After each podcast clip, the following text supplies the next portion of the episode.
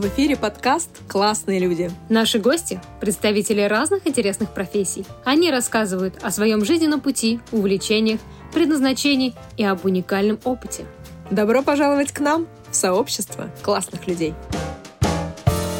Сегодня совершенно особенный для меня выпуск, и не только потому, что он дебютный, но еще и потому, что у нас сегодня в гостях человек совершенно уникальный, в моем случае, наверное, романтизированной и идеальной профессии. Ну, а я просто в восторге от нашего гостя, потому что с нами в эфире детский писатель, филолог, психолог, создатель героев детских книг, енотиков Еня и Еля, автор онлайн-курсов для детей и подростков, лауреат литературных премий Анна Гончарова. Здравствуйте. Наверное, как раз-таки после моей такой откровенной подводки задам тот самый вопрос, который лично меня очень сильно волнует. Как вы стали писателем? Как вы поняли, что это то самое призвание, которым хочется заниматься? Фантазировала и придумывала истории я с детства, поскольку росла в творческой семье. Дедушка был Анатолий Сергеевич Тараскин, художественный руководитель киножурнала «Фитиль», сказочник, писатель-сатирик. И все мое детство было окрашено книгами, поскольку бабушка и мама литературоведы, учителя русского литературы и творчеством.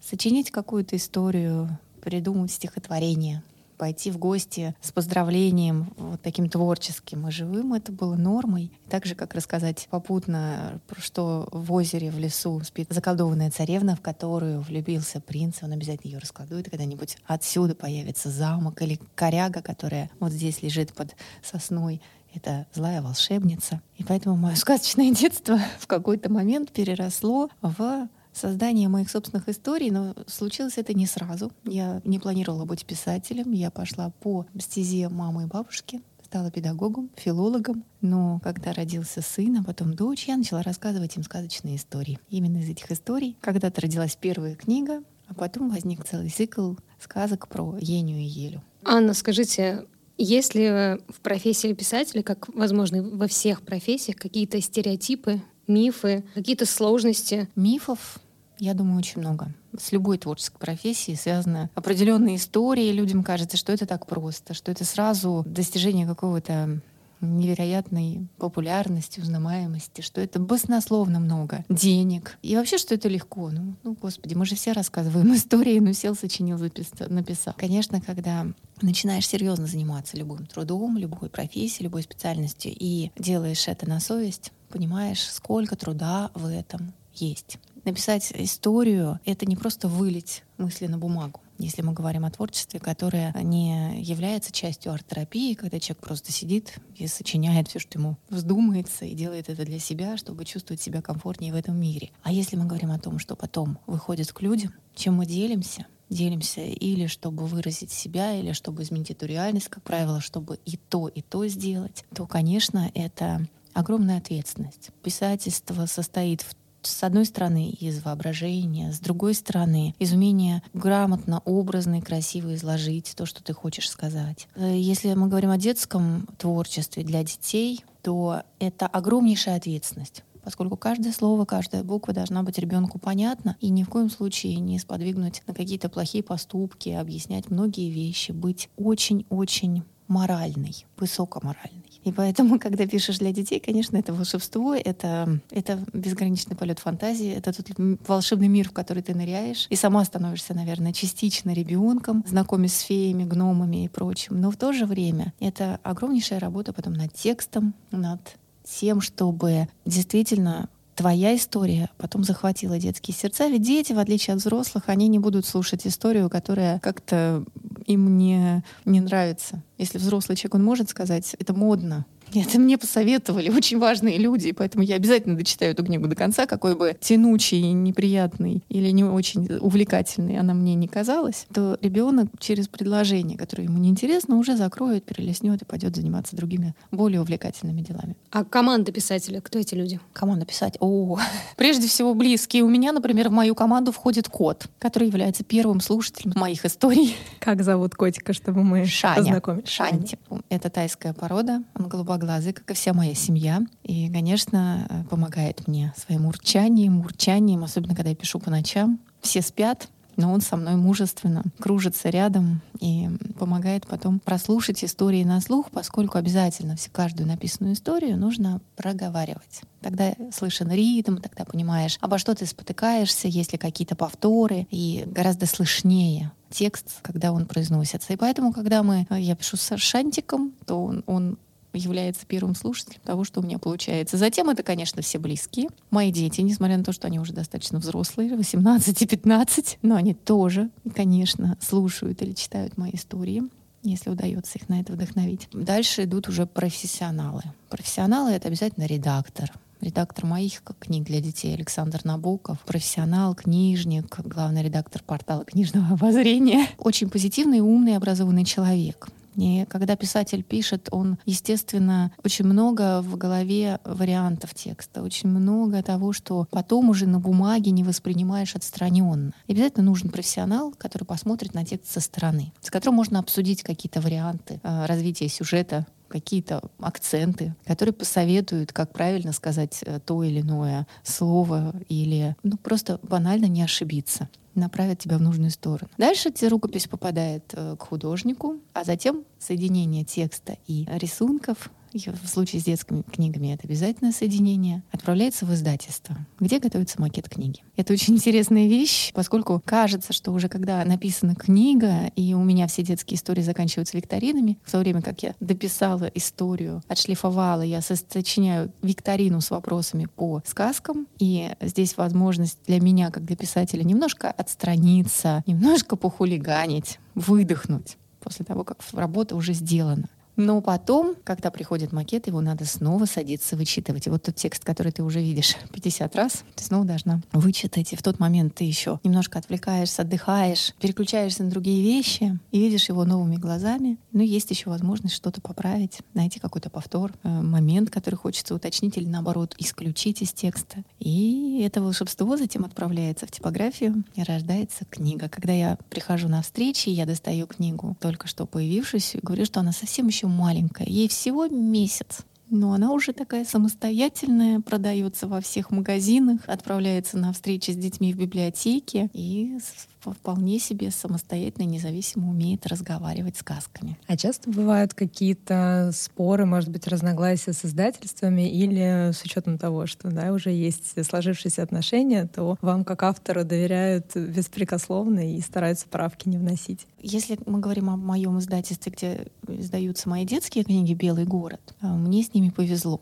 Они доверяют мне уже больше десяти лет, и они полагаются на мою ответственность, они знают, как я подхожу к любой истории, как я отвечаю за каждую букву, как действительно прорабатываю любую тему. И то, что у нас было интересного, это их пожелания. Пожелания тем, которые затрагивают волшебный лес и истории про енотиков. В 2014 году мы первый раз вышли из сказочного мира, просто отдельного сказочного мира, в котором я писала про ниточки от сердца к сердцу, про разные совершенно такие бытовые ситуации, как дружить, общаться, мечтать, замечать вокруг прекрасное. И в этот момент серия уже набрала популярность, вышло несколько, уже 10 книг про Еню и Елю. И издательство попросило меня написать историю про Олимпиаду, про спорт, но связанную с енотиками. Это было очень интересной задачей, поскольку как можно связать енотиков с волшебного леса со спортом? И вот так родилась книга «Олимпиада в волшебном лесу» про зимние виды спорта, как раз к Олимпиаде 2014 года, которая проходила у нас в Сочи. Эта книга появилась на свет, и там истории, дополненные информацией про зимние виды спорта. И дальше у меня родилась целая серия вот про Юнию Елю. Она очень разнообразная и разноплановая. Там есть и азбука, и стихотворения для малышей, и истории, про, которые происходят в разные времена года в книгах осенних историй, весенних, летних, зимних. Но также есть э, после Олимпиады пошла серия познавательных книжек, где сказки завернуты в сказки какая-то дополнительная информация, и в то же время истории дополнены этой информацией. Есть задания, например, про экологию, есть стихотворение, а затем информация, что такое заказник, что такое красная книга, чем отличается водоем от водопада и так далее. Еня и Еле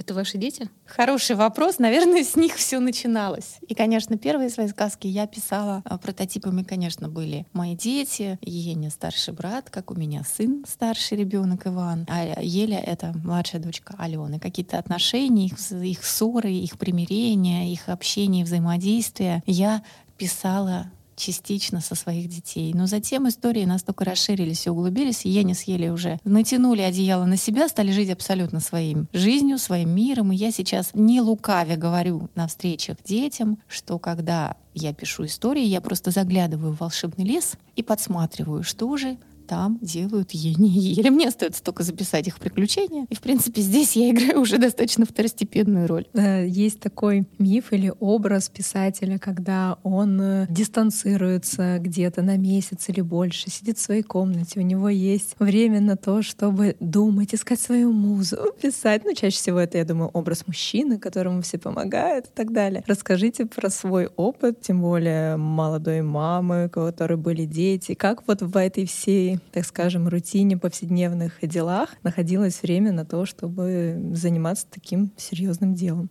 На самом деле, то, что вы описали, это действительно мечта, это утопия поехать куда-нибудь на пару месяцев, чтобы волшебным образом убиралась комната, приносились кофе, и ни о чем не думалось. Но мы не можем выпасть из мира, особенно когда у тебя есть дети. Кроме того, у меня постоянно возникают поездки, творческие встречи. Вот между ними надо находить просто время в графике. Иногда дополнять это в самолетах, во время поездок, в ожидании, когда открываешь компьютер и пишешь, пишешь и пишешь, иначе не успеть. Совмещать не просто, но важно ставить себе цель. Если что-то очень значимо, и ты понимаешь сроки, для меня, например, как для творческого человека, очень важны сроки. Если мне сказать, вот сейчас год экологии наступает через 8 месяцев, и к этому времени надо написать книгу про экологию, я собираюсь иногда по ночам, но нахожу на это время. И поэтому мне, для, как творческому, я не знаю, как другие писатели, наверное, у всех свои ключики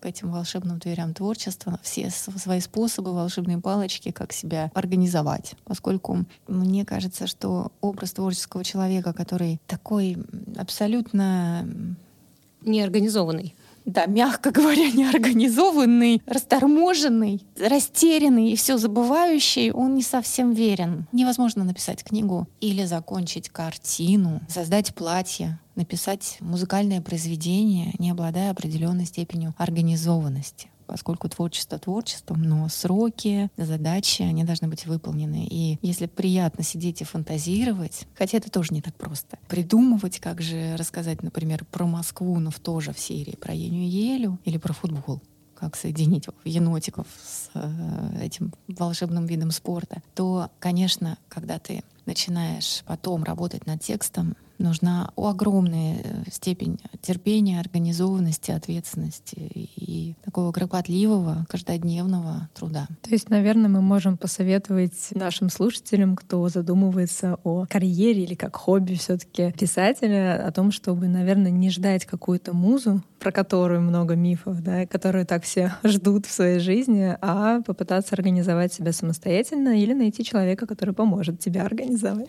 Кнутом и пряником. На самом деле все разные, поэтому раздаются разные истории, поэтому с вами все индивидуальные, неповторимы. И много есть споров даже среди писателей и рекомендаций. Как э, говорил, по-моему, Курт Ванагут, есть орлы и черепахи.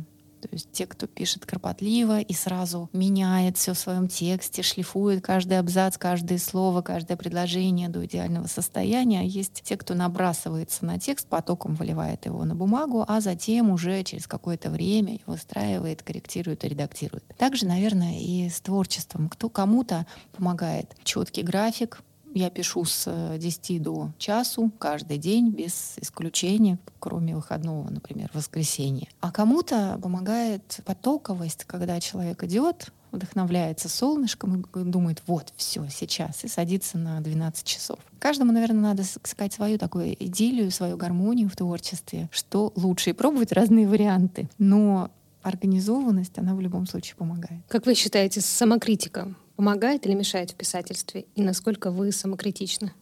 Хороший вопрос. Я очень самокритична, но, как говорит мой редактор, довольны полностью своим текстом, и говорят, что это гениальное творение, только графоманы. И когда я начинаю критиковать, сомневаться, переживать, пытаться довести все до идеальности, он говорит, ну нормальный писатель, все хорошо. Если бы ты говорила, что вот, посмотри, какое идеальное творение ты сотворила, и не надо ни буквы редактировать и править, и все вообще на высшем уровне и с первого раза, то, конечно, наверное, это не очень правильно. Перфекционизм — это тоже болезнь над которой тоже нужно работать. И поэтому в какой-то момент нужно останавливаться, уметь тормозить, уметь э, похвалить себя за то, что ты сделала, уметь отложить рукопись и сказать, ну все, можно бесконечно править, бесконечно совершенствовать, бесконечно что-то еще менять, но иногда от этого текст уже становится хуже. Опять здесь нужно путем проб и ошибок, путем опыта искать гармонию. Конечно, чем дольше занимаешься любым делом, тем легче потом становится, быстрее получается сделать хорошо. Если над первой книгой я работала полтора года, то сейчас я могу историю про Еню Елю написать, ну, самое быстрое, наверное, у меня было за два месяца.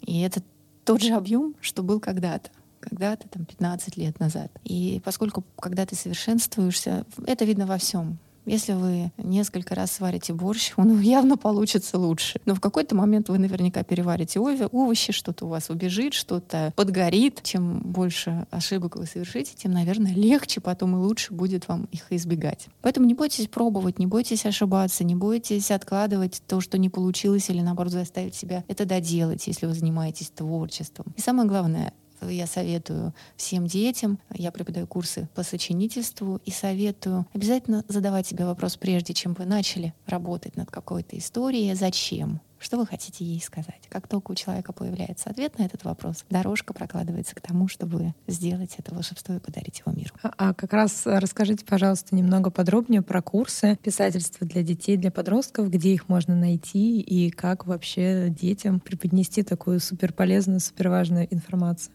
Я проводила эти курсы недавно, я посчитала, в 10 странах. И мой курс по сочинительству сейчас включает в себя 10 уроков. И иногда я провожу это онлайн, иногда я провожу это частично, например, разовым полуторачасовым мастер-классом, когда меня приглашают. Это очень интересно, увлекательно для меня, как для писателя, делиться своим продуктом и вдохновлять детей на сочинительство не для того, чтобы они точно стали писателями или журналистами, а для того, чтобы они просто умели грамотно, образно и легко выражать свои мысли. Ведь все мы рассказываем истории, мы живем историями. И чем образнее, красивее, интереснее мы будем это делать, тем лучше с нами будет общаться легче, тем мы успешнее будем становиться. И поэтому бизнесмены очень часто используют формат сторителлинга. Общаясь с друзьями, с людьми, мы, конечно, легче, лучше будем смотреться, если донесем какую-то историю, а если создадим небольшую интригу в рассказе, даже просто об отпуске или о приключениях на каникулах или о своем проваленном экзамене, или успехе в каком-то деле. Мир живет историями. Есть очень простые, но увлекательные приемы, как можно сделать свою речь образнее и красивее, как можно повернуть, закончить и начать свою историю, как можно дополнить ее какими-то интересными фактами и наоборот сделать динамичной. Все это описательство, все это я даю в своем курсе. Очень хочу его записать, поскольку очень много запросов от мам, от родителей, от детей но у меня нет возможности физической проводить его ежемесячно. И я хочу, наверное, в этом году постараться записать его в формате уроков, видеоуроков, поскольку это тот опыт, которым я хочу делиться, и уже тогда он будет доступен на моем сайте, например, в формате просто приобретения этого курса, прослушивания его, выполнения заданий и расширения своих возможностей про творческому мышлению, воображению и сочинению историй. Здорово, будем очень ждать. Спасибо. Анна, у вас за плечами два образования — филолог и психолог. Насколько именно в современной литературе, тем более детской литературе, важно психологическое образование и вообще э, составляющая психологии?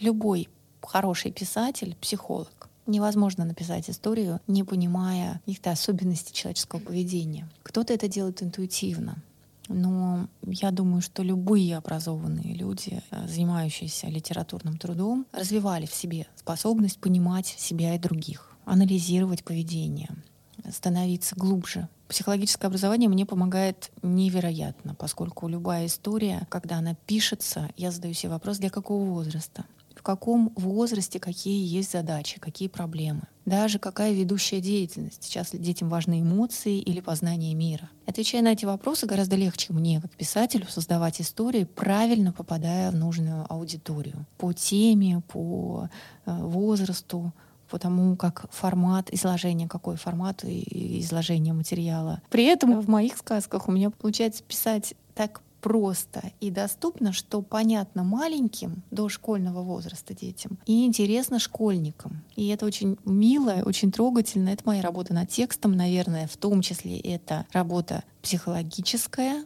не только филологическая. И когда на встрече подходит трехлетний малыш с одной книгой, а с другой стороны девятилетняя девочка с этой же книгой, в обнимку и просит подписать, и я понимаю, что и трехлетние, и девятилетние читают одни и те же истории. Я считаю, что это здорово, что у меня получилось написать. Просто понятно для маленьких, но в то же время еще увлекательно и интересно для детей постарше. И насколько, как думаете, писатель э, должен разбираться в той теме, про которую он пишет. Мы же знаем, что есть, например, темы, которые сложные для обычного читателя, не знаю, связанные с работой поликлиник, с работой аэропортов или каких-то таких технических вещах. И ты читаешь и видишь, что писатель как будто бы сам в этом разбирается. То есть видно ли читателю эту фальш, если, например, писатель э, как-то очень косвенно описывает сложные вещи, или он вот должен все-таки пойти, погрузиться сам, все изучить, чтобы у читателя вообще не возникло сомнений в том, что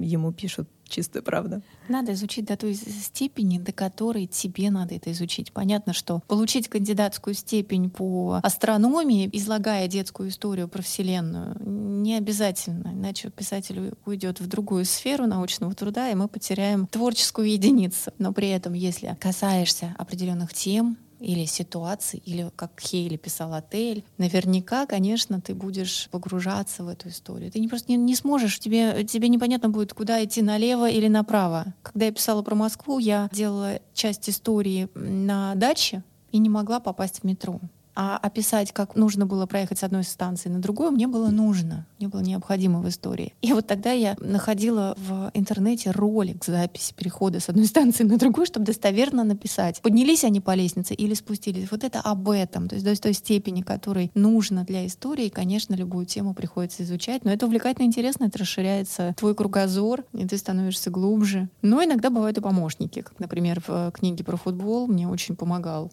Александр Набоков, который спортивный, в том числе журналист, болельщик «Спартака». И э, я сама очень боялась ошибиться и как-то не так описать, это был пас или это было что-то другое, тем более писателю постоянно нужно подбирать синонимы разные. И, конечно, разбираться досконально, когда у тебя есть какой-то человек, который в этом больше понимает и может проконсультировать, просто не, не поддержит и не даст ошибиться, важно. Поэтому тоже иногда берут консультантов, если, например, пишут про сложные финансовые темы или вопросы, освещают достаточно тяжелые. Поэтому, конечно, писатели обращаются к профессионалам, которые могут про это написать отдельную книгу, но не детскую. И когда вы почувствовали, что к вам пришла узнаваемость, как это выразилось, на чем отразилось? Впервые в отношении детской литературы узнаваемость произошла, когда я написала всего одну книгу. Я не планировала писать продолжение. Мне казалось, что я выдала все, что могла. И хорошо, что она появилась, она издалась, она продается. Но это, наверное, больше останется для друзей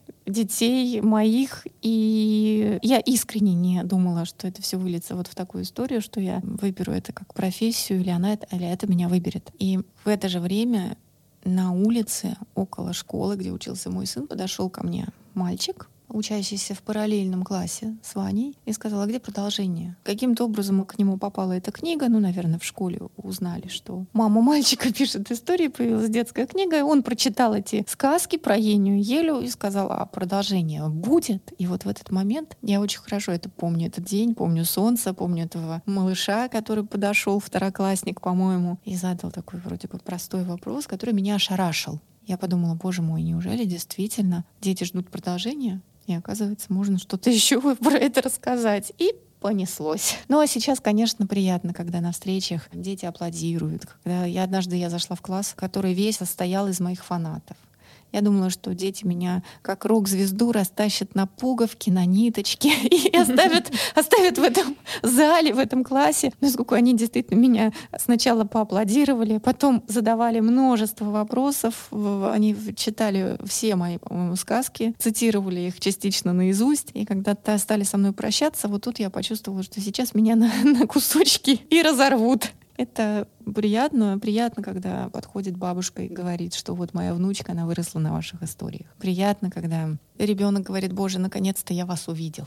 Наконец-то я с вами познакомился. И смотрит влюбленными глазами, и я понимаю, что значит сказки попали в душу, в сердце, затронули самые какой-то главные струнки. Если ребенок вот с таким обожанием приходит навстречу, значит, э, мое творчество действительно сделала его мир прекраснее. Это точно. Мне кажется, что когда именно пишешь для детей, то это как раз тоже, я думаю, не всем это дано. Опять же, знаю ваше открытое, опять-таки, открытое сердце и э, желание помогать, да, желание отдавать, и этому также свидетельствуют и благотворительные проекты. То есть насколько действительно отличается, на ваш взгляд, писатель, который, может быть, пишет более такую широкую, не знаю, там, художественную литературу. Ну, не, не то чтобы это нет, это, конечно, не эгоистично, но человек придумал историю, он сел, ее написал, говорит, я молодец, я придумал классную книгу. А когда ты пишешь для детей, ну это же, правда, скорее всего, не для себя, это вот туда, для того, чтобы действительно дети это получили ту энергетику, в которой закладывалась.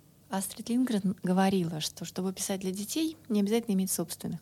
Важно помнить того ребенка, который и живет в тебе внутри. У меня есть теория, что вообще писатели, я считаю, что они пишут про тот период жизни, который наиболее для них чем-то выделяется, чем-то важен. Кто-то пишет про трагедии юности, про время, как ремарк, про время, про потерянное поколение, в котором он оказался. Кто-то, как Астрид Лингрена написала про свое детство, поскольку это был счастливейший период в ее жизни по всем биографиям, по всем воспоминаниям. Я тоже детство воспринимаю абсолютной сказкой, где все в ярких цветах, где все добрые, где возможно невозможное, где фантазия правит миром и добро всегда побеждает зло. И мне хочется, чтобы наш мир был добрее и прекраснее. И поэтому, когда меня спрашивают, а хотите ли вы писать для взрослых, раньше я однозначно отвечала нет. С недавних пор я уже не могу категорично так говорить после проектов на эту тему. Но при этом я считаю, что писать для детей для меня важнее.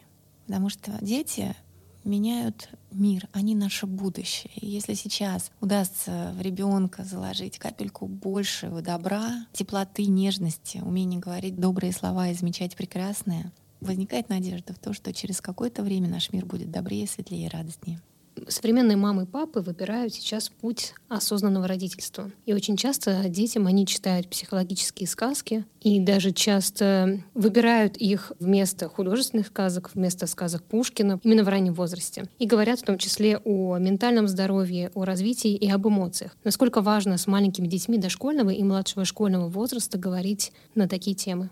Я думаю, что психологические сказки — это инструмент работы психолога. В любых хороших сказочных историях есть психология. На моих книгах написаны сказки, которые помогают детям и родителям. Изначально я тоже делала акцент на познание мира, на понимание себя.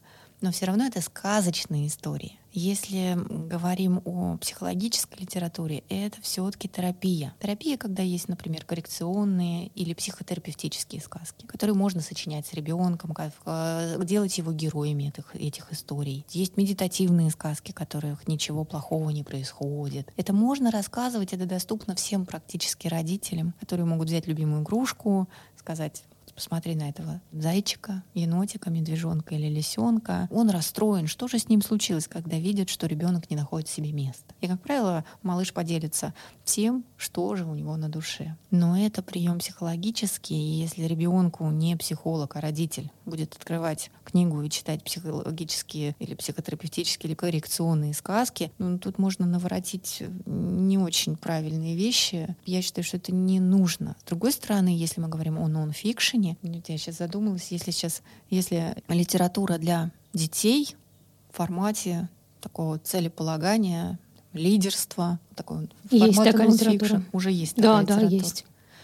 Мне кажется, что лучше это завернуть в сказочную историю. Детям понятнее и ближе все-таки чтение этой эмоции. Сухие книги нон-фикшн — это не совсем эмоциональные сказки. Это не затрагивает так душу. Даже, наверное, нам, взрослым, без какой-то подводки, какой-то истории, Вот если мы возьмем любого автора нон-фикшн, который популярен, он все-таки рассказывает свою личную историю или историю про какого-то человека, и мы вживаемся. И только потом мы делаем какие-то выводы. О, оказывается, надо делать зарядку по утрам, пить воду, планировать свой день или говорить хорошие слова, смотря на небо. В этом случае детям, если это написано просто целеполаганием. Я не представляю, как ребенок это воспримет, как он это почувствует, как он это поймет, осознает и вообще, что он из этого запомнит. Мы запоминаем только то, что касается нас эмоционально. Эмоционально касается нас именно истории. И детские сказки, детские произведения, они именно нацелены на то, чтобы ребенка обязательно чему-то учить. Учить, как поступать правильно или неправильно, но посредством истории, сказки, посредством олицетворения себя с героем, посредством некого волшебства или каких-то приключений, когда ребенок действительно погружается в эту сказку, в эту историю, и его трогаешь за плечо, он выныривает из приключений, из сражения с пиратами, из путешествия на космическом корабле или из э, какого-то рыцарского турнира или приключения с царевной лягушкой или Иван-Царевичем. И поэтому обязательно, обязательно нужно читать, конечно, сказки. В них есть вся эта психология, все это целеполагание. Это универсальный инструмент. Изначально как, как создавались сказочные истории, когда дети слушали то, что рассказывали им взрослые. Это еще не было записано, но передавалось из поколения в поколение, из уст в уста. Именно не впрямую, не в лоб ты должен делать то-то, тогда будет тебе счастье, ты будешь успешным, заработаешь много денег, денег, что вообще непонятно ребенку, даже иногда взрослому, в такой форме, потому что это не, невозможно потрогать, невозможно ощутить. Но если мы говорим о том, что ребенок ощущает эту историю, погружается в нее из поколения в поколение. Это все передавалось, это училось, приводились примеры, менялись эти истории, исходя из времени, из ментальности, из быта. И тогда уже малыш учился благодаря сказкам. И до сих пор это универсальный инструмент, который, мне кажется, от добра добра искать не надо. Просто читайте хорошие истории, которые увлекают вас, которых увлекают ваших детей. И сейчас такой выбор и такое изобилие хорошей детской литературы. При этом статистически говорят, что ее мало, всего 12% рынка, и надо еще больше. Ну, конечно, автор не может написать много-много за свою жизнь, на книгу уходит приличное количество времени. Но все равно сейчас книги доступны, книги существуют. Нужно только выбирать, искать, ходить в библиотеки, которые вообще там работают волшебники, помогающие, подсказывающие, достающие эти сокровища с полок. И в книжных магазинах тоже сотрудники с удовольствием обсуждают, помогают найти нужную историю, которая интересна вашему ребенку. На книжных фестивалях, на любых ярмарках можно посетить мероприятия, узнать авторов, познакомиться с издательствами, с разными книгами, с новинками литературы, с переизданиями классики. И таким образом э, найти вот именно те мотивирующие истории, которые увлекут детей, сделают их жизнь, их понимание этого мира лучше и прекраснее. Какая ваша любимая книга из детства?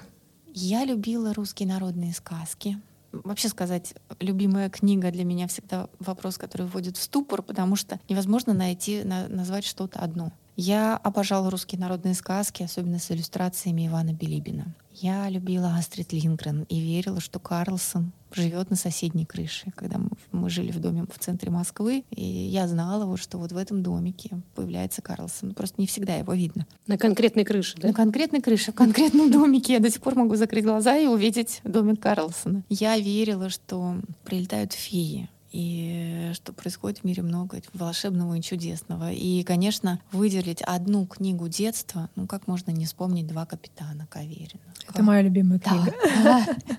Которая действительно изменяет, которая обо всем о дружбе и о любви к родине, и о верности, о преданности о достижении целей. Как можно не говорить о Золушке в разных ее вариантах?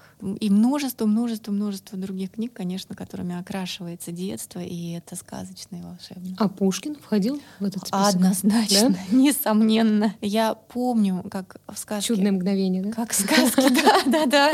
Чудное мгновение соприкосновения с Александром Сергеевичем. И до сих пор дети с удовольствием слушают его. Казалось бы, не такие, не такие простые тексты, поскольку много устаревших слов, но вот это дарит, там, посыл, какая-то невероятная магия Александра Сергеевича, она завораживает. Мы... Сказка о царе Салтане. Ее же можно бесконечно перечитывать. Руслан и Людмила, ты погружаешься в этот удивительное лукоморье, в этот удивительный мир. И это, это он подарил нам богатейшее наследие. Он был за чистоту русского языка. Он очень много сделал именно для сохранения нашей русской культуры, когда в то век, в то время, когда было очень популярно использовать иностранные слова, говорить на французском, вводить англицизмы. И в этот момент писать так, как он писал, используя достаточно простой язык, на котором говорил, говорили крестьяне русский народ. Вводить э, наши слова, не исключать какие-то заимствования, если есть аналоги в русском языке. Это было смело, и он за это получал огромную порцию критики. Вводить сказки, которые, в принципе, в какой-то момент не считались высокохудожественной литературой. Это были народные истории, достаточно простые. Зачем их пересказывать? Создай что-то свое. И эта фантастика Пушкин на все это имел смелость потому что верил в то, что это важно, и за это низкий ему поклон, за то, что сейчас мы имеем вот это богатейшее наследие нашей литературы, сказочной, волшебной, которая осталась у нас от Александра Сергеевича. Мне кажется, сейчас э, тоже эта тема очень популярна, чтобы снова мы сталкиваемся с необходимостью вернуться к нашему языку и э, где-то, возможно, подзабыть заимствованные слова, вспомнить аналоги, синонимы. И сейчас бы нам такого Пушкина, как говорится, который... Конечно. Бы... Я терпеть не могу заимствованные слова, когда есть аналог в русском языке. Мы не можем заменить словом компьютер что-то, но если мы начинаем говорить «вау», вместо «как здорово». Это ужасно. Я призываю на встречах обязательно детей следить за тем, чтобы говорить по-русски, чтобы говорить на нашем языке. Он безумно красивый, он образный. В нем столько музыки, как э, говорил, по-моему, Гоголь, что ни слово, то сокровище. Это же как жемчуг. Это невероятно. И звучание нашего языка, оно связано с нашей ментальностью. Оно генетически отзывается в нас. И это обязательно нужно культивировать. Это наши корни, это наше сокровище, которое нужно ценить, восхищаться, дорожить и обязательно находить. Если вы используете какое-то иностранное слово, посмотрите, есть ли в нем аналог ему в русском языке. Я учу всех детей обязательно обращаться к словарям, если какое-то слово непонятно. Это не так сложно. Сейчас словарь в телефонах у каждого в кармане. Не надо, как мы росли, стаскивать его тяжеленный с огромной верхней полки и вот так пальчиком среди множества других искать вот это вот мелким текстом написанное слово. Сейчас это просто, это доступно, и это очень интересно. Вы посмотрели значение, вы стали умнее, вы козырнули где-то этим словом, повысили свой уровень и уровень своей популярности. Да, социальной такой популярности, социальной оценки. Но это ведь, наверное, такой более длинный путь, то есть для творцов, потому что здесь нужно тоже проверить, посмотреть. Ведь намного проще многим здесь и сейчас, опять же, стать популярным, забрать свой вот этот слово, опять же, хайп или что-то. То есть говорить с детьми на их понятном сейчас языке, чтобы быстрее они к тебе прониклись и поставили там эти галочки, лайки и прочие реакции. То есть если мы говорим, опять же, и про писателей, и про вообще про людей, которые вот работают с детьми. Наверное, к сожалению, есть такая проблема. Э, я участвовала в круглом столе, на котором обсуждалась тема клипового мышления. Там присутствовали и кинематографисты, и писатели. И какой-то момент я с ужасом услышала, что взрослые люди стараются подстроиться под детей, говоря о том, что, ой, ну у них же сейчас клиповое мышление, мы должны соответствовать. Я категорически против этого. Я считаю, что мы должны задавать тональность, и мы должны задавать уровень тому, к чему стремятся дети. Если мы будем делать клиповые, короткие, простые, банальные вещи, то мы упростим наше поколение и уничтожим фактически наше будущее, наше богатейшее наследие, достояние, которое можно передать и которое можно в детях развить. Надо, наоборот, потихонечку выводить их на новый уровень, на нашу культуру, на разговор на нашем языке, на то, что это круто, здорово и классно. И задавать эти тенденции самим, нам, взрослым, взрослым деятелям культуры, которые управляют сейчас теми процессами. Я вижу, что очень много хорошего в государстве происходит, к счастью. Очень много сдается правильных указов, очень много поддержки оказывается в развитии фондов и в развитии мероприятий, которые поддержаны на то, чтобы делать акцент на русский язык, на русскую культуру, множество проводится фестивалей, ярмарок, даются поддержки именно и этим хорошим правильным направлением. И поэтому, если сейчас у нас это все так и будет, к счастью, это происходит в нужном, в правильном русле, и каждый человек задумывается и чуть-чуть будет вносить тоже свой вклад в это, родители, которые могут объяснить ребенку какое-то интересное слово, а не пытаться э, говорить на языке только подростков. Конечно, интересно спросить у ребенка, а что это за слово ты сейчас употребил? Я не понимаю значения. О, как здорово. А знаешь, а я тебе расскажу, что значит вот это и таким образом пообщаться и что-то еще свое привнести, а не только пытаться понравиться. Творческий человек, в принципе, задает такой критерий мышления, и на нас лежит эта определенная ответственность. Если творческий человек пытается будет угодить публике, это уже не будет высокое творчество. Это будет непонятно что, это будет временное явление, которое, да, возможно, этот пост прочитают и лайкнут, но что дальше? А дальше ты ничего своего не даешь. Ты пытаешься понравиться и говорить о том, что понятно и примитивно. Поэтому я считаю, что обязательно нужно быть собой и делать то, во что ты веришь, и просто делать увлекательно, искать разные форматы, разные способы, разные оформления этого всего. Ни в коем случае. То есть завернуть, вот как я сейчас привела пример, рассказать про современное какое-то слово и перевести, перевести тему на какое-то наше интересное понятие. А если не секрет, старший сын куда пошел учиться? Пошел по вашим стопам? Нет, он учится информатике. Моя дочка пошла по живописной линии. Она сейчас э, учится в Андреяке в академии. Но очень большое внимание уделяет языку. Сын э, с интересом однажды услышал, как знакомая девочка, дочка наших друзей, сказала, что, боже мой, мне вот молодой человек прислал сообщение, и если он не удосужился поставить там в этом сообщении запятую, чем вообще дальше с ним разговаривать?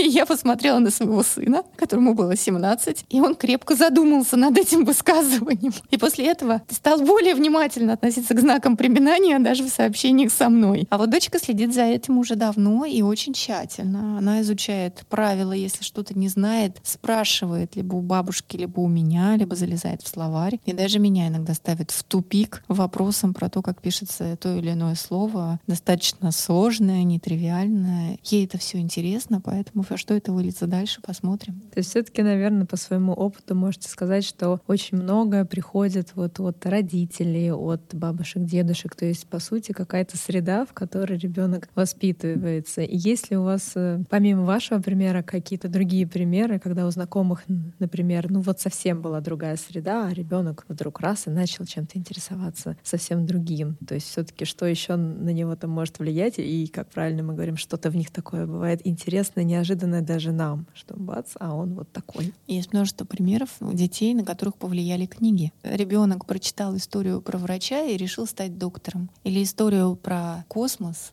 и решил изучать планеты Солнечной системы и особенности физических явлений, которые происходят в нашем мире. Вот таких примеров множество. Если ребенок увлекся какой-то хорошей литературой, очень часто после этого известнейший человек, выступая перед публикой, говорит, когда-то я прочитал про эту книгу, и потом мне стала эта тема интересна. И вот теперь я доктор наук, выступаю перед этой аудиторией и делюсь с вами своими достижениями в этой области, просто потому что когда-то подростком или ребенком я прочитала определенную историю. Поэтому, наверное, таких случаев очень много. Либо влияют родители, либо учителя, которые увлекают определенным предметом, и ребенок начинает раскрывать свои способности. Либо, конечно, книги и литература, которая тоже вдохновляет менять жизнь и открывать ее новые сферы и грани. Если вы не против, мы уже затронули сегодня тему благотворительности, но я бы хотела к ней вернуться. И это к теме вообще того, что и как влияет на людей. Вы участвуете в проекте «Русско». О чем этот проект, как он помогает людям и насколько он важен?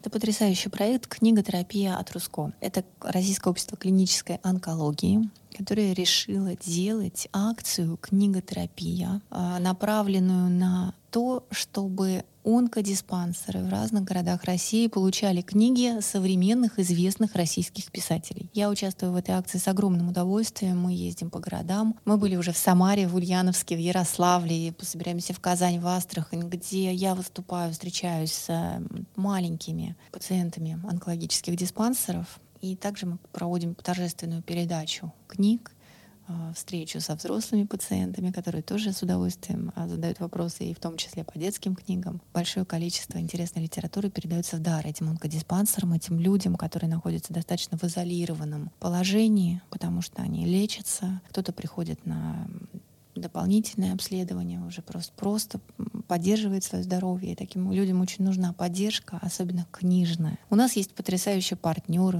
издательство «Белый город», издательство «Дар», издательство «Вече», продюсерский центр «Динамо», которые с удовольствием дают бескорыстно э, свои книги для того, чтобы мы передавали их в эти онкодиспансеры. И это прекрасно. Подключается очень много прессы, которые тоже освещают и в новостях, на сайтах, в публикациях появляются книги, появляются и внимание к людям, которые переживают непростые времена и борются с трагически известной болезнью, тяжелейшей. И при этом мы освещаем это с позиции книжной темы, делая мир прекрасней.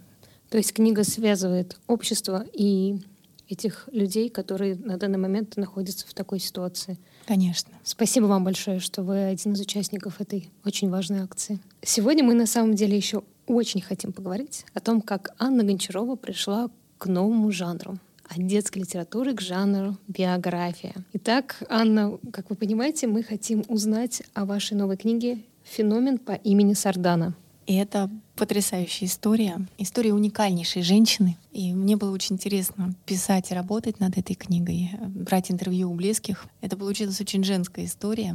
Сардана Владимировна Аксентьева, депутат Государственной Думы от партии «Новые люди», бывший мэр Якутска, первая женщина-мэр самого крупного города, стоящего на вечной мерзлоте. Потрясающая женщина, которая сделала себя сама девушка из якутской глубинки, которая сейчас э, является депутатом и ездит по множеству регионов России, участвует в обсуждении законов и меняет эту, этот мир к лучшему. Писать про нее было огромное удовольствие. У нас получилась очень женская история, в ней множество эксклюзивных фактов о жизни, о становлении, о том, как формировалась личность Сарданы Владимировны, что ей помогало, с какими учителями она встречалась, какие перипетии, сложности были в ее судьбе. Там мало политики. На самом деле получилась такая хорошая Жизел, хорошая история, которая, я надеюсь, вдохновит людей тоже менять мир к лучшему, как делает это Сардана Владимировна, тоже начинать с себя и маленькими шагами делать эту жизнь прекраснее. Не только свою, но и других людей. Книга в 400 страниц с фотографиями, с интереснейшими фактами, вдохновляющая, я надеюсь. Я даже, когда писала, дала почитать э, какой-то фрагмент своей дочки, которой 15 лет, и увидела, с каким интересом 15-летний ребенок читает эту историю. И поняла, что она даже попадает в категорию Young Adult, в категорию наших, вот как это сказать по-русски, в наших... Подростков, Подростков. наверное, это молодых не людей. Нет, да. это же не подростки, ну, да, да, молодых людей, наших молодых людей, которым э, интересно еще, казалось бы, подростковая литература, но они уже вступают вот в этот мир взрослых истории. И вот она с удовольствием ее читала, задавала вопросы, увлеклась текстом, ждет, когда, наконец, я еще не получила авторские экземпляры, когда, наконец, они сможет ее раскрыть, так же, как сын. И они ждут прочитать ее вот так вот в бумажном варианте, увидеть полностью, наконец, дочитать э, созданную мною историю, которая была очень интересна. Я всегда открещивалась, как я уже говорила, от жанра взрослой литературы, но теперь, как вот в недавнем сюжете про меня, когда я выступала на Минской книжной ярмарке, журналисты сказали, преимущественно детский автор выступает в Доме Москвы. Я поняла, что теперь я не просто детский, не только детский, но преимущественно детский. Вот такое определение, поскольку у меня Новый статус. уже есть. Да, уже есть изданная взрослая книга, которой я очень горжусь, поскольку это, правда, вдохновляющая, хорошая история. Я надеюсь, она порадует читателей и принесет множество положительных эмоций. Там нет какого-то трэша, там нет э, каких-то замыленных, жареных фактов, непроверенных и неоднозначных. Там есть правдивая история жизни успешного человека. Сардана Владимировна уже читала книгу про себя? Значит, она, она читала в формате рукописи фактически, да, потому что она, к счастью, согласилась и дать интервью по поводу этого издания, что очень мне помогло как писателю, поскольку какие-то моменты надо было уточнять у прототипа, и любая биографическая история без участия персонажа, она, конечно, будет однобокой, не такой глубокой. Она читала в рукописи, но финальный вариант она еще не видела, и мне тоже очень волнительно интересно же, как она отнесется к этой истории. Мне кажется, вообще очень сложно сложно такому человеку, она достаточно известная, она популярная, она уникальная и вдруг про нее пишут книгу. Я думаю, что ей э, не просто, наверное, было за этим наблюдать и вообще на это согласиться, наверное, это идея издательства. Но то, что она э, не отказалась, не запретила что-то про нее создавать, рассказывать и чем-то делиться, и дала контакты своих друзей, своих знакомых, частично дала она выходы, поскольку очень много нужно было создать в этой истории, конечно, того, что воссоздает ее жизнь. Писать биографии очень увлекательно и интересно мне было как писателю, захватывающе, ответственно. Но я поняла, что все равно любую литературу, которую ты пишешь, ты погружаешься в этот мир, и в какой-то момент герои, которые были в этой истории, стали для меня даже более реальными на страницах моей рукописи, чем те люди, с которыми я общалась в жизни, несмотря на то, что я не могла уйти в сторону и описать то, чего не было, или а, выразить что-то свое, добавить, дополнить или придумать. Я должна была придерживаться строго фактов. Это биография, биография действующего политика. При этом все равно, как автор, я погрузилась в эту историю и уже жила в ней. Уже жила в ней, она для меня была реальна. Персонажи уже существовали существовали и вели себя совершенно отдельно, исходя из той информации, которую я получила в ходе такого журналистского исследования жизни этой потрясающей женщины. А, а сколько по времени шла работа над... Э, Девять месяцев. Прям практически, да. Абсолютно. Выношенный ребенок. При этом это достаточно быстро, поскольку над этой книгой можно работать было, наверное, и пять лет, и десять. Это биография, которую можно собирать, собирать, собирать факты. Мне нужно было достаточно быстро это сделать, и поэтому я отложила все остальные проекты. Мне приходилось ездить, конечно, выступать, участвовать в выставках, участвовать в мероприятиях, проводить мастер-классы, поскольку у меня были обязательства, но все остальные свои запланированные написания детских историй я, конечно, отложила отложила в сторону. И везде, где только можно, вот в поездке, в дороге, в аэропорту, в самолете я обязательно писала, писала и писала эту сказку. Иногда уезжала на дачу на 2-3 недели, чтобы сидеть, как мы вначале говорили, ничего не отвлекала и погружаться именно в работу, поскольку работы было очень много. А какова вероятность, что мы увидим еще одну биографию от Анны Гончаровой? Хороший вопрос. Я теперь понимаю, что нельзя ни от чего зарекаться. Как я когда-то зарекалась от того, что буду писать взрослые книги, теперь я не могу ни от чего зарекаться. Мне понравилось писать биографию, но очень важно, как мне кажется, совпадать в ценностях с героем этой биографии. Когда тебе человек интересен, ты восхищаешься тем, какой он, совпадаешь в нем с принципами и взглядами на жизнь, гораздо легче создавать историю, чем, наверное, писать про кого-то, кто совершенно на другой плоскости полярности находится. Но в то же время это тоже неплохо. Это тоже, наверное, расширяет и углубляет писателя. Поэтому не зарекаюсь ни от чего. И посмотрим, что будет дальше. На по одной из моих последних встреч дети пожелали мне написать поскорее. Я, я сказала, что у меня написано 33 книги. И мальчик пожелал мне скорее написать свою 50-ю книгу. Очень-очень оптимистично. Это очень Кто здорово. знает, о чем, о чем будут. Еще 17 следующих. А на сайте издательства книги «Феномен по имени Сардана» обнаружила, что автором книги является не Анна Гончарова. Давайте подскажем нашим слушателям, как найти книгу «Феномен по имени Сардана» и какое имя стоит на обложке этой книги. Там стоит Анна Тараскина. Это моя девичья фамилия и фамилия моего дедушки.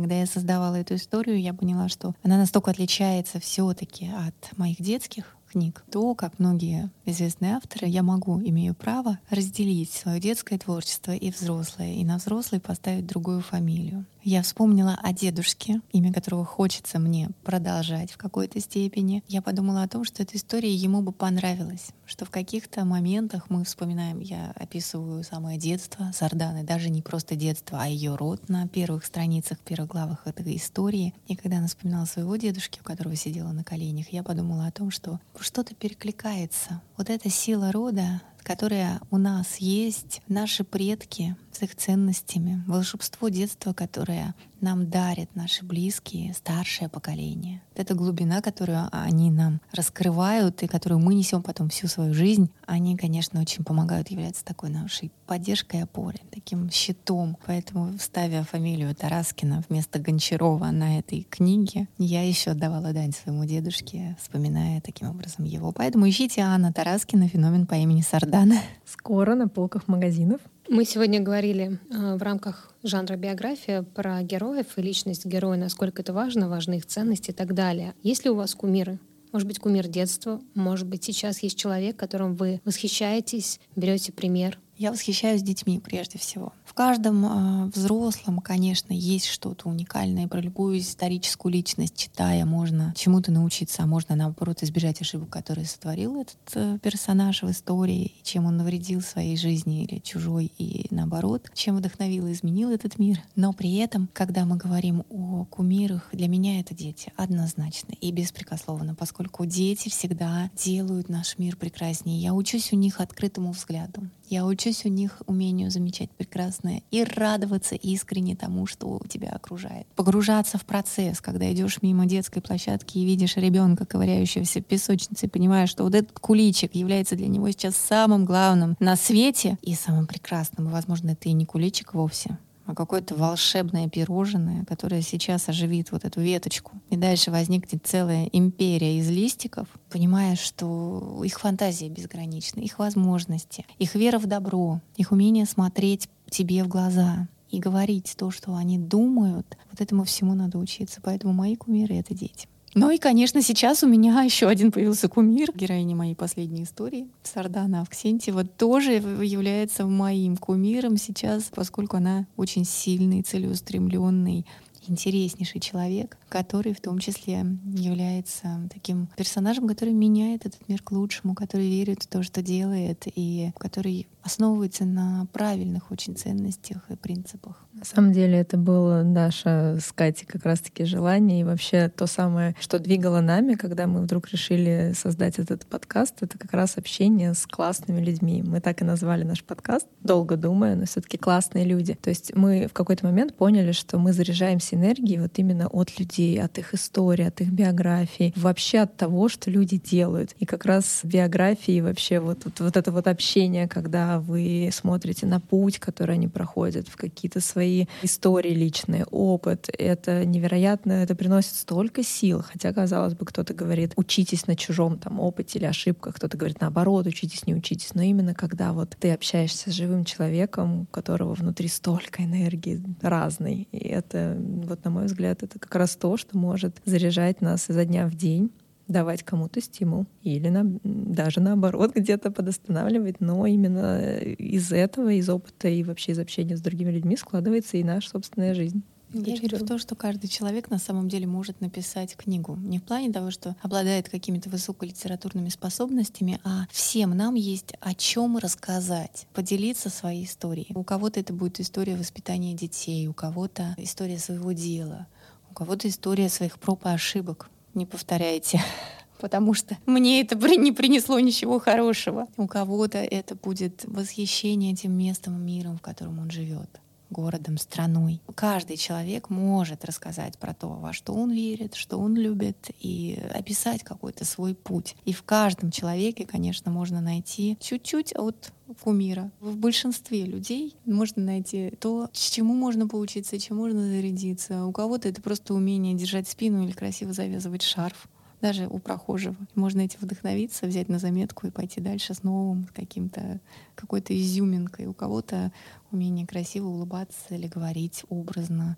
или новое слово, которое вы услышите в чьей-то речи. Возьмите себе на заметку, используйте, повторяйте, смакуйте. Если человек думает, что ой, это что у меня обычная жизнь какая-то там неинтересная, наверное, можно посоветовать ему взять, опять же, листочек бумаги, там, открыть ноутбук, открыть файлик и предложить просто написать вот все, что он думает или что он делал, что он видел, и тогда, я думаю, каждый человек сможет понять, что его жизнь увлекательна и интересна. А то сейчас, знаете, очень модная вот эта тоже тема и волнующая, волнительная тоже в то, в то же время, когда открываешь социальные сети, смотришь, как оказывается у всех хорошо, как какие все интересные, какие все успешные, какие все вот путешествующие, а ты вот сидишь у себя дома, да, и ничего. И это, наверное, немного вносит все-таки деструктив какой-то в жизни, какой-то, не знаю, может быть, неудовлетворение, и все-таки какой-то, может быть, посоветуем тоже читателям, кто думает, что у него что-то в жизни не получается или неинтересно, какое-то упражнение, может быть, реально писательское, что стань автором своей жизни, своей биографии.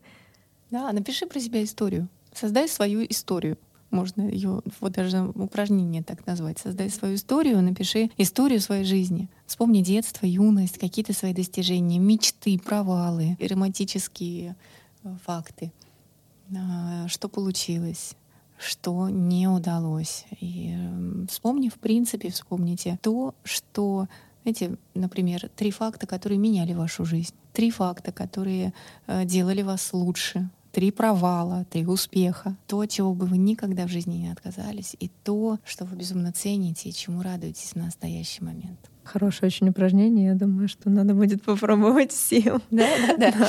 Сесть и писать, и вы поймете, что действительно ваша жизнь уникальная, неповторимая, удивительная, прекрасная, и о ней можно рассказывать сказки, рассказывать истории, передавать их своим близким, детям и поколению, по крайней мере, в своей семье, своим близким, своим друзьям. Можно, правда, делиться этими историями. И, например, использовать такое упражнение, собираясь в кругу друзей. Вот так отвечать на эти простые вопросы по очереди. Таким образом создавать степень близости, увлеченности, анализа того, чем вы похожи, чем вы отличаетесь. Я всегда на встречах советую детям записать 50 своих мечт обязательно подумать, о чем они мечтают, и вот так вот сдвинуть в будущее свой взор, подумать, а что же для них важно, что же они хотели, чтобы исполнилось. От самых маленьких простых мечтаний вы хотите выпить чашку вкусного ароматного чая, встретиться с подругой, выспаться или почитать книгу, до глобальных, чтобы лето было солнечным, которые вообще от вас не зависят. Или каких-то своих личных достижений, которыми вы можете стремиться, которые легче будет достигнуть, если вы их произнесете и запишете. Легко дети пишут эти 50 мечт. Кто-то говорит, это не вопрос, 50 хоть 100. Кто-то говорит, да вы что, я одну не, не назову. Но когда мы начинаем в это играть, они слышат, о чем мечтают другие. Они начинают глубже смотреть на то, что у нас есть множество желаний. И это здорово, когда у человека есть много желаний. Чем больше их записываешь, тем больше понимаешь, что, оказывается, они сбываются. Ведь э, мы привыкли мыслить очень масштабными категориями. Мне нужно достигнуть определенных высот, окончить институт, заработать э, такое количество денег, купить машину ради детей. И вот э, не замечаем тех прекрасных событий, мелочей и шагов, которые в нашей жизни происходят постоянно и которые как раз ведут к этим грандиозным достижениям. А это жизнь. И она прекрасна. Купить цветок, заставить кого-то улыбнуться, сделать неожиданный подарок, сюрприз, прочитать какую-то книгу, пробежать марафон, прогуляться в весеннем лесу, позвонить маме или просто поговорить с каким-то интересным человеком на интересующую вас тему, послушать кого-то. Да просто выйти на улицу, посмотреть на играющих э, во дворе детей и вспомнить самые лучшие мгновения своего детства. Это да. Особенно, я думаю, взрослым тяжело иногда там даются все эти мечты, просто потому что самоограничение. Ой, да это вообще не мечта, или это очень мелко, или еще что-то. И вот мы сами себя потихонечку загоняем в перфекционизм и стремимся к идеалу. На самом деле, когда читаем историю в любой книжке, можно тоже задумываться, о чем мечтает герой. Любая история — это на самом деле мечта героя его какая-то цель. Вся история чаще всего строится вокруг этого. Почему это ему важно? Что же произошло, что он этого захотел? Он захотел вернуть обратно свой мир или попасть в какой-то другой? Захотел покорить сердце прекрасной дамы или выпутаться из неприятностей. Но и в то же время мы видим всегда мечту антагониста, отрицательного персонажа, которая является, как правило, противоположностью той мечте, которая присутствует у протагониста положительного героя. И это очень интересно наблюдать. Анна, расскажите про сообщество писателей. Есть ли какие-то ассоциации большие, маленькие? Вообще, как писатели, может быть, соединяются иногда, встречаются, общаются или показывают друг другу какие-то работы, поддерживают друг друга? Я являюсь членом Союза писателей России, членом Русского пен-центра. Конечно, проходят встречи, мероприятия, где люди творческие одной профессии общаются, делятся своими достижениями, участвуют в круглых столах, в конференциях, заседаниях на всякие смежные с литературой темы или прямо литературные, про русский язык. Очень часто взаимодействуем на, во время книжных ярмарков, фестивалей. Даже есть шутка у книжников, что чаще всего мы видимся не в том городе, где мы живем, например, в Москве, а где-нибудь в Минске, в Казахстане, где-нибудь совершенно в других. В Астрахани на книжном фестивале. Я являюсь одним из организаторов Астраханского детского книжного фестиваля. И вот мы видимся там, поскольку там мы собираемся вместе, у нас э, есть время повзаимодействовать, обсудить, пройтись, посмотреть новинки, увидеть, что у кого вышло, что произошло. Так вот взаимодействуем. Потому что писатели, конечно, очень часто пишут в одиночестве. У нас профессия достаточно изолированная. И очень важно мне, как, например, творческому человеку, получать обратную связь. То есть, когда я встречаюсь с детьми, для меня важно тот отклик, который я недавно читала в рамках детской недели детской книги, выступала в Российской государственной детской библиотеке, где все время проходит множество увлекательных мероприятий, которые призваны влюбить детей в чтение. Это точно. А вот мы сейчас говорили про талант. Как вы считаете, талант, он все-таки врожденный или он развивается? О, вы хорошую тему затронули. Вообще, что такое талант и что такое гениальность? Да? Например, талант — это то, что ты делаешь хорошо лучше, чем делают другие. А гениальность — то, что человек делает то, что чего вообще не было, не существовало. Что такое творчество, где грань между талантом и гениальностью, где вообще грань между талантливостью? Очень сложный, неоднозначный вопрос. Можно ли развить талант? Или с ним можно только родиться? Можно ли стать талантливым? Или это дано от рождения, ты рождаешься с каким-то талантом в определенном направлении. Ну, имею в виду направлении творчества.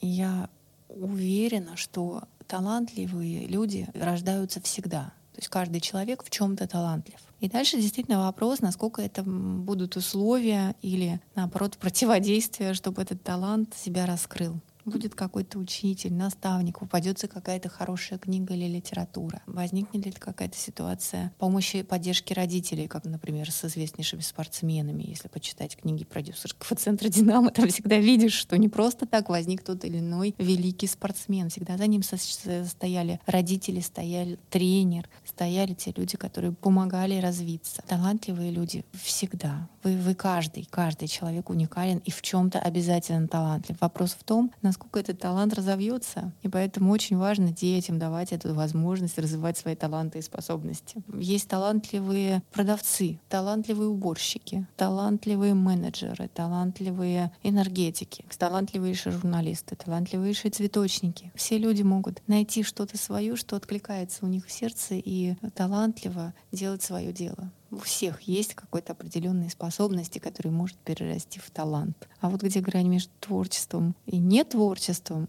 это вопрос очень философский. Мне кажется, творчество, оно все равно везде. Творческое мышление обязательно надо развивать, особенно в детях потому что у них есть задатки творческого мышления у всех. Я не видела ребенка, у которого нет творческого мышления. Но вопрос в том, будет ли оно дальше развиваться. Если оно будет развиваться, то обязательно человек будет успешнее. Когда я провожу свой курс, я делаю акцент именно на развитии творческого мышления, поскольку, вспоминая свое детство, очень верю в то, что творческое мышление обязательно даст ребенку возможности если мы творчески смотрим на мир, я привожу такое упражнение, например, возьмите стол и представьте, какой, какой бывает стол. Какой бывает стол? Ратный, прямоугольный, круглый, деревянный, деревянный. металлический, стеклянный. Вот. А еще я говорю детям, что они бывают говорящие, спящие, ворчащие, исчезающие. Скрипучие скрипучие. Ворчливые. Да, да, видите, вы сразу начали глубже смотреть на этот мир. И что бы сказал ваш стол, или вот этот стол, за которым мы сейчас сидим и обсуждаем книги, чтение и таланты, чтобы он сказал, что он слышит в этой студии, о чем он мечтает. Когда дети начинают шире смотреть на мир, они потом могут найти выход из разных ситуаций гораздо легче, потому что будут знать, что не только квадратный, деревянный, стеклянный, оловянный и прямоугольный или шведский, а может быть бесконечная вариативность э, выходов и поиск этих решений. И они будут по-другому одеваться, проявлять себя, они будут по-другому общаться. Талантливее накроют на стол, или организуют чей-то день рождения, они совершенно легче будут учиться, поскольку будут искать какие-то вдохновляющие их вещи. И поэтому надо развивать в себе творческое мышление обязательно и развивать собственные таланты. А если мы говорим о взрослых? Вот взрослый человек был юристом, экономистом, бухгалтером, понимает, что на самом деле это не его, просто так сложилось. В 17 лет он пошел учиться, и вот 20 лет работает бухгалтером. И решил все поменять. И он стоит на распутье, на перекрестке выбрал своего нового пути, но считает себя абсолютно не творческим, да, про творческое мышление. Родители так, допустим, никогда не говорили, что ты творческий, да, говорили, ты не умеешь рисовать, не умеешь петь, все нормально, ты считаешь, ты бухгалтер. С чего начать человеку развивать свои, даже не таланты, а свое творческое мышление?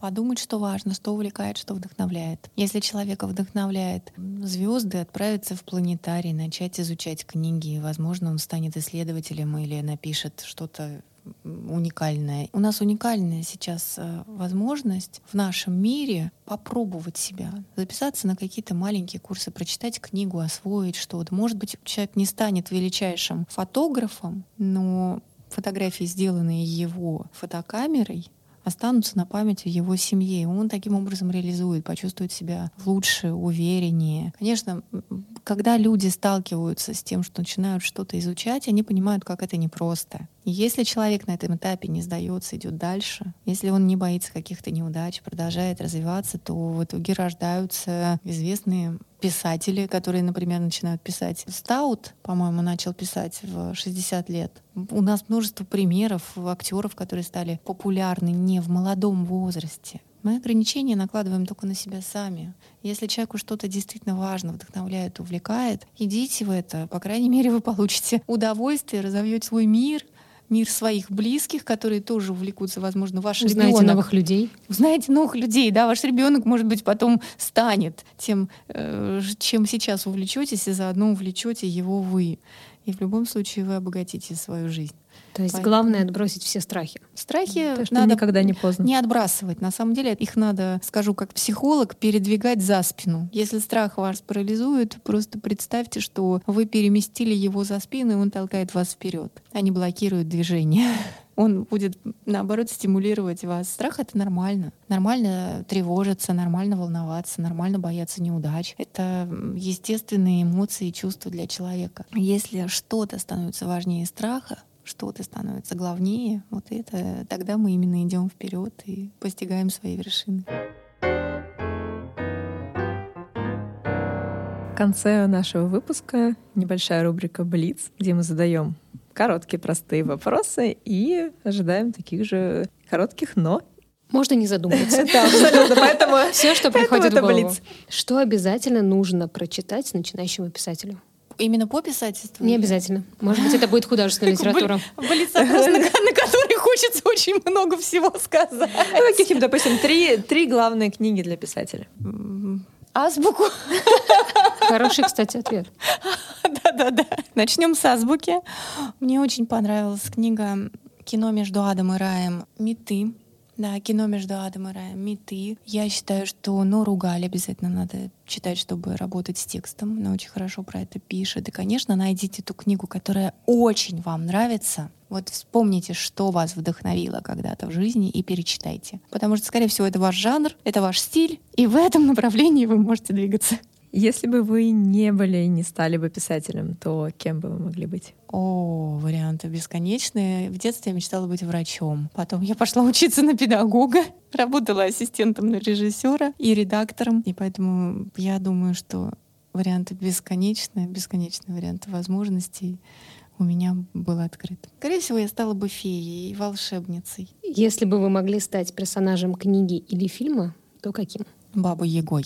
Какой интересный контраст между феей и Бабой Ягой у нас а сейчас потому, произошел. Потому что я верю в то, что Баба Яга — это та же волшебница, которая уходила в лес, уединялась. Ей не очень хотелось общаться. Значит, у нее был богатый внутренний мир. При этом она хотела помогать людям, тем, которые заблудились, и попали в непростую ситуацию. Собрать травки, найти такие сокровища извне, соединить их своим опытом, своим какой-то ворожбой и дать доброму молодцу волшебный клубочек, чтобы он пошел дальше. Мне кажется, это очень о писателях. Поэтому я, наверное, была бы бабой Ягой, которая так сидела в уединении на своей избушке, ворожила бы, заваривала травки. И писала бы.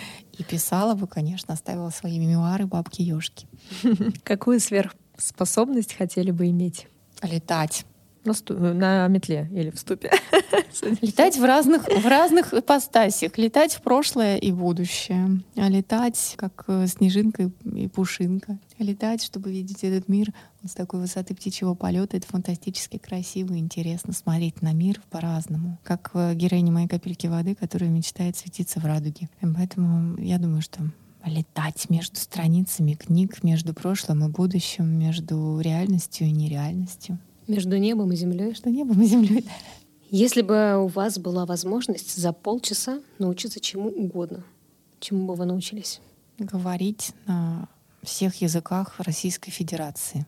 Мне кажется, у нас страна, которая полна самобытной культуры, и у нас уникальнейшие языки. Мою книгу перевели на якутский когда-то, и я заслушивалась этим волшебным чтением моих историй, которые звучат на, например, якутском языке. И в нашей стране столько удивительных, уникальных и самобытных культур, что говорить на всех этих языках и понимать их, и их сказания. Это вот то, что я бы хотела, если бы за полчаса я всему этому научилась. Это была бы фантастика, но это прекрасно.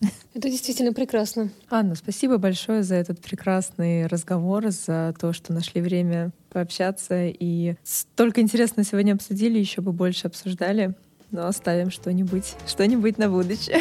До новых встреч. Спасибо, что пригласили. Очень э, приятно было с вами общаться, ведь сияющие глаза, отвечать на интересные вопросы и вообще рассуждать о творчестве, литературе, фантазиях, детях, книгах и том, что нам важно и интересно. Спасибо. Это было волшебно. Благодарю. Спасибо. Спасибо.